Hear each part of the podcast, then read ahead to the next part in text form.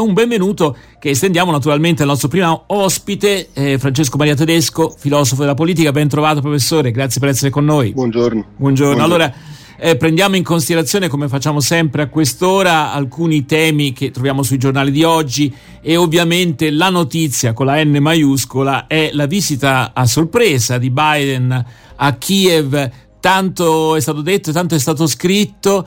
Eh, ecco, mm, è una notizia questa che va nel senso della pace oppure, come molti dicono, sostanzialmente di un'escalation della guerra, secondo lei?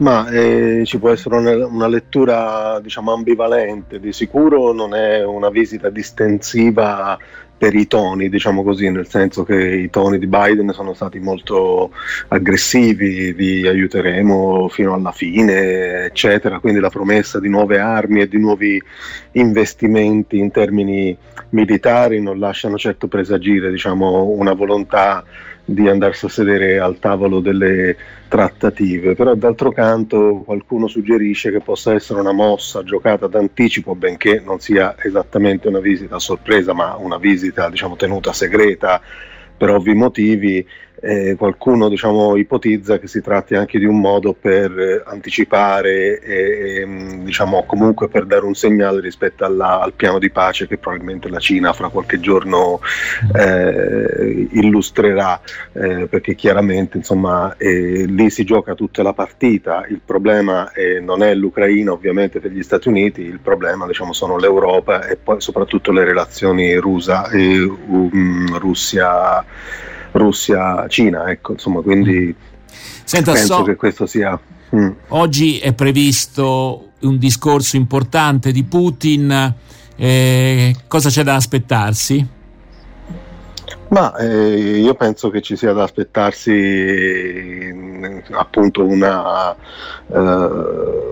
atteggiamento di Putin a rintuzzare appunto le accuse e le dichiarazioni eh, Biden non credo che ci si possa aspettare molto di, di diverso, piuttosto mh, mm, diciamo, io mh, mm, guarderei a quello che poi dirà Biden successivamente, credo nel pomeriggio, in risposta al discorso di, eh, al discorso di, di Putin. Credo che eh, stia diventando sempre più chiaro diciamo così, che eh, se eh, diciamo, c'è, come si dice sempre, un aggressore, un aggredito, eccetera, eccetera, però l'Occidente, l'Europa e gli Stati Uniti, in primis, che stanno sostanzialmente governando questa fase bellica, eh, non hanno intenzione appunto di di chiudere questa partita nei termini diplomatici di una pace, di un accordo di pace, perché insomma eh, si vede in lontano un miglio che qui c'è una volontà appunto di, eh, come diceva ieri un rappresentante della comunità San, di Sant'Egidio,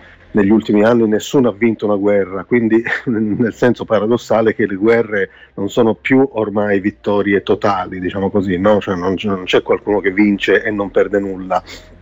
Chiaramente eh, diciamo, l'idea che l'Ucraina possa vincere la guerra è un po' bizzarra onestamente, per cui insomma, ehm, ma anche che la, che la, Russia la possa vincere, perché appunto tutti perdono e tutti eh, vincono un po' qualcosa. Quindi, il traguardo finale sembra veramente complicato da individuare.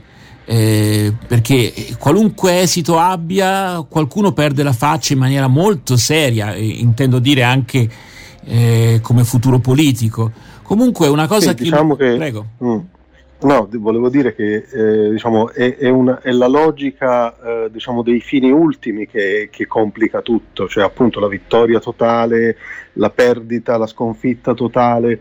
È chiaro che la pace e anche la, la, la, la, vittoria di una guerra sono diciamo, fasi progressive. La pace non è eh, un episodio che si svolge immediatamente ed è immediatamente risolutivo, ma è una tappa di avvicinamento. Intanto inizierei con un cessato il fuoco e poi si vede, ecco, insomma, questo è un po' il discorso. Cioè, Senta, una, una pace... battuta sulle uh, fibrillazioni che eh, il tema della guerra ha provocato anche nella politica italiana con le di- dichiarazioni di Berlusconi eh, sono cose serie, cioè al di là appunto di, di parole sfuggite, oppure insomma che, che idea si è fatta? Ma eh, non saprei come commentare le parole di Berlusconi, che è una sfinge, nel senso che non si capisce bene da dove vengano certe uscite, a volte uno suppone anche che ci sia un po' di, di, diciamo, di senilità che fa il gioco, eh, però poi in realtà si scopre che non è del tutto vero, perché sono cose dette invece molto lucidamente, per cui non è molto facile capire eh, di che cosa parli Berlusconi. Ecco. Insomma, ci vogliono degli esperti per decifrare come, come il Vaticano. Ecco, vabbè. Senta, eh, un'altra notizia che è presente eh, da qualche giorno sui giornali italiani è una vicenda che di per sé può essere derubricata come una cosa locale non molto importante, e cioè degli studenti che sono stati picchiati a Firenze eh, da giovani diciamo di destra che sono in qualche modo riconducibili al partito eh, di, di, di, appunto di Fratelli d'Italia.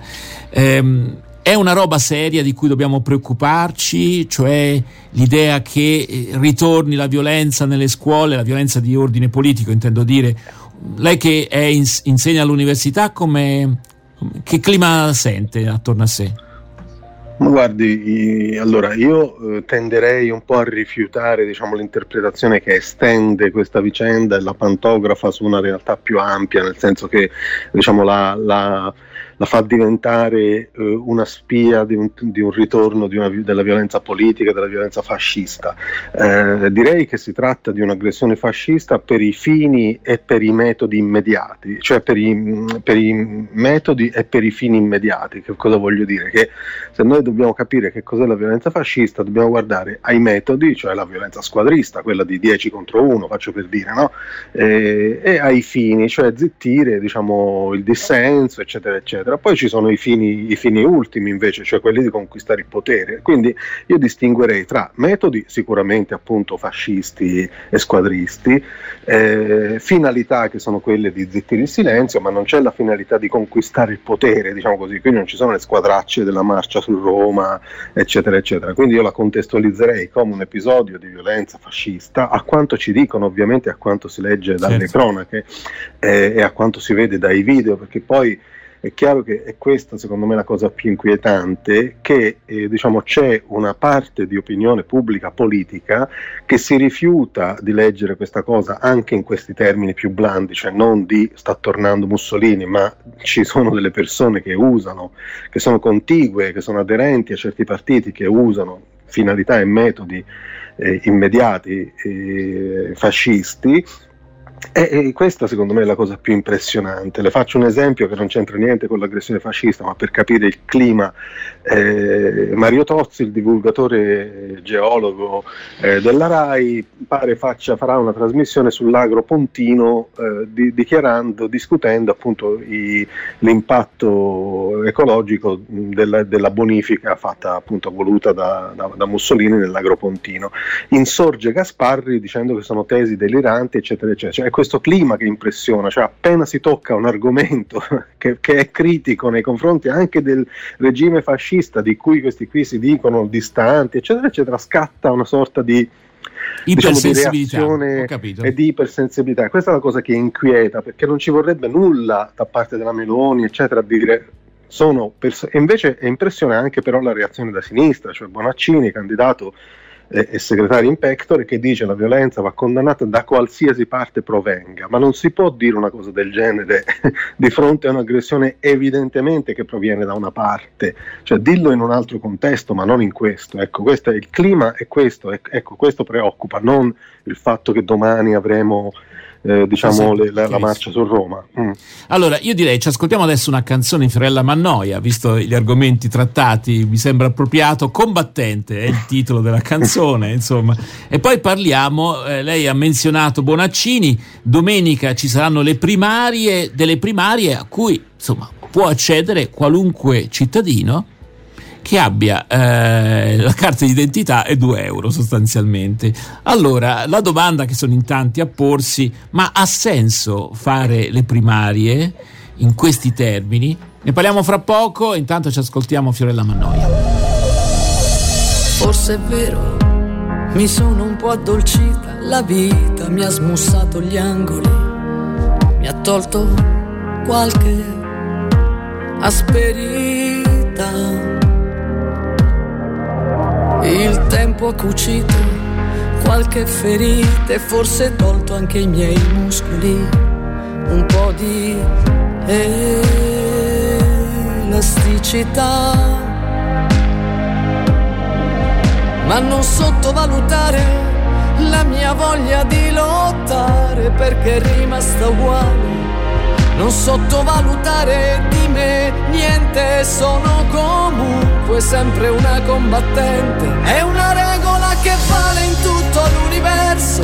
Chi non lotta per qualcosa già comunque perso. E anche se la paura fa tremare, non ho mai smesso di lottare per tutto quello che è giusto, per ogni cosa che ho desiderato, per chi mi ha chiesto aiuto, per chi mi ha veramente amato.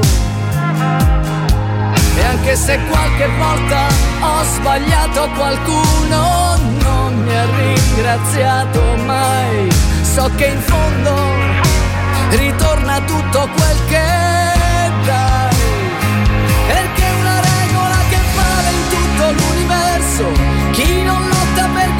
qualcosa già comunque perso E anche se il mondo può far male Non ho mai smesso di lottare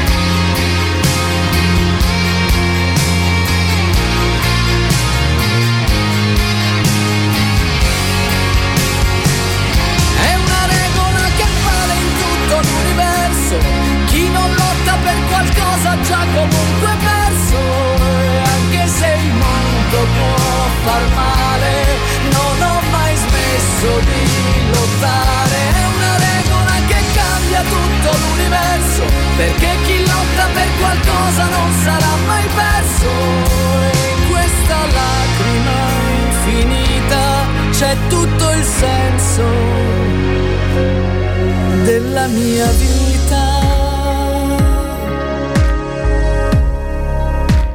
Fiorella Mannoia, combattente. E a proposito di combattenti, eh, segnaliamo che eh, ieri c'è stato l'unico confronto in tv tra i due candidati al PD, alla segreteria del PD, cioè Stefano eh, Bonaccini e Alice Line. Eh, leggo da un articolo del Fatto Quotidiano, lui punta tutto sulla concretezza, la proposta, la solidità. Lei evoca la necessità di un cambiamento nel nome dell'identità della sinistra. Stefano Bonaccini, camicia bianca, occhiali a goccia e Alice Line in giacca rosa si confrontano negli studi di Sky TG24 per l'unico eh, dibattito a due prima dei gazebo di domenica. Lui è più pacato, più impostato, lei tradisce emozione anche nel tremolio della voce. I due ci tengono anche a dare l'immagine di due amici, tanto che lui chiede a lei un esplicito sostegno in caso di vittoria e lei annuisce convinta. Insomma, eh, questa è la, la, vicenda che coinvolge il PD. Domenica, eh, appunto, ci saranno le primarie. Prima di entrare nel merito di queste due figure, io vorrei chiedere a Francesco Maria Tedesco, ecco, eh, eh, hanno senso, hanno un, un, risvolto decisamente positivo le primarie, coinvolgono il popolo, ma quale popolo, insomma? Ecco una sua Ma, opinione. Per una, una, battuta facile direi che la questione mi annoia, visto che abbiamo appena Vabbè, sentito, ma insomma evito.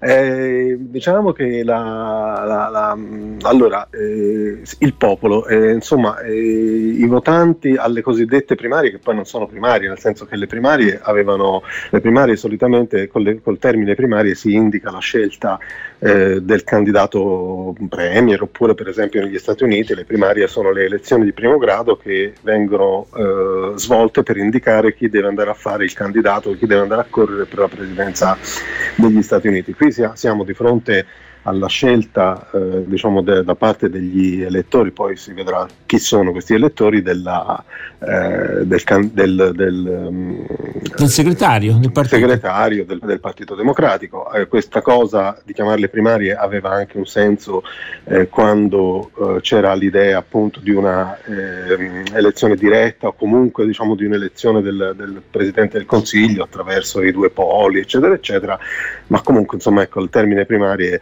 non ha molto senso. Ora queste sono aperte ai, agli iscritti fino a un certo punto e poi a tutti, come lei ha ricordato nel blocco precedente, eh, basta avere una carta d'identità, eh, però eh, appunto gli elettori sono sempre eh, meno e poi è un po' bizzarra l'idea che il segretario di un partito venga eletto da qualsiasi eh, passante. so per certo che eh, diciamo, molti per esempio di estrazione culturale di centrodestra, liberali eccetera eccetera sono andati a votare per Matteo Renzi quando si è trattato di eh, quindi voglio dire insomma è un po' è un po' singolare questo tipo mm. di, di, atteggiamento, si potrebbe pensare in un modo un po' più eh, eh, da consentire diciamo, un'adesione maggiore dei, degli elettori poi rispetto alla, alle, alle primarie del Partito Democratico. Per quanto riguarda le differenze tra i due candidati che certamente ci sono, però diciamo che a mio avviso se non è zuppa è pan bagnato, nel senso che chiaramente eh, diciamo, eh, occorre condividere anche legittimamente una visione, diciamo bene o male, eh, del partito, de, delle politiche, della società, perché qui altrimenti ogni volta eh, si rischia eh, di spaccare tutto. Lei ricordava che appunto eh, Ellie Schlein alla richiesta di appoggio eh, in caso di dovesse perdere le primarie ha annuito sostanzialmente dicendo non è che me ne vado, cioè io rimango nel partito e questa è un po' la il problema, la contraddizione eh, che, che diciamo, attanaglia questo, questo partito. In fondo sì, sì, stiamo parlando di uno che, face, che, fa il presidente della regione Emilia Romagna e di una che era la sua vice, quindi non è che ci possono essere tutte queste enormi, enormi differenze. Eh, il Fatto Quotidiano ecco. coglie questo. Allora, ehm, lui ehm, la butta sull'esperienza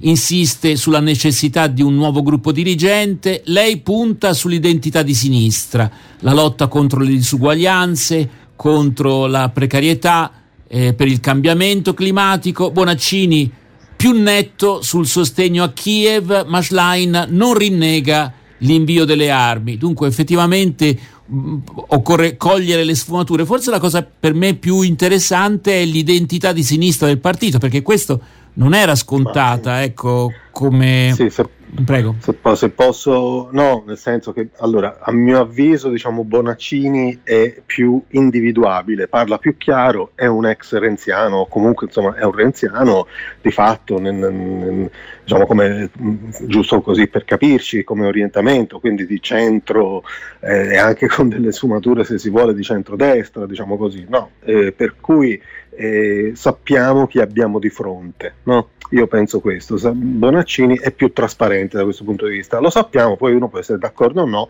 però diciamo, sappiamo a che cosa andiamo incontro. E Lishman invece nelle varie interviste che ho letto, che ho visto in televisione, è molto più sfuggente, eh, diciamo, più, più, sfuggente, più evocativa sicuramente, ma su grandi temi, rispo- se lei ci fa caso, ci avrà fatto caso, non risponde mai in modo molto netto tutto perché chiaramente non, cerca un po' di non scontentare, cioè poi sarà anche una questione di mestiere, di esperienza politica, quello che vuole, però c'è questo dato, cioè Bonaccini è uno che tu sai eh, come, che cosa ti darà, diciamo così, mm. e poi puoi essere d'accordo oppure no. Certo. Eh, io personalmente non sono d'accordo, ma eh, Elish Line invece però eh, la sua proposta è molto più, diciamo, molto meno intelle- leggibile.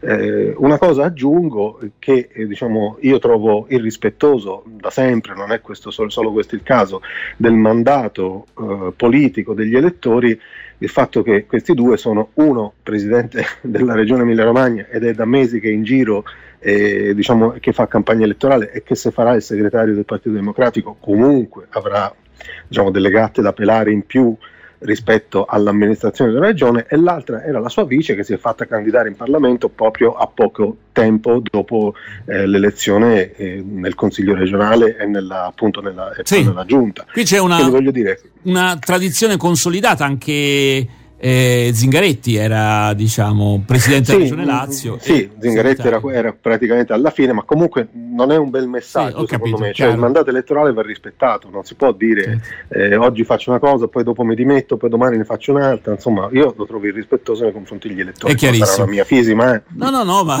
c'ha senso questa cosa, sicuramente. Allora, professore, grazie davvero per essere stato in nostra compagnia quest'oggi e contiamo di averla presto di nuovo eh, sulle nostre frequenze di RWS. Grazie mille, a risentirci. Grazie a voi.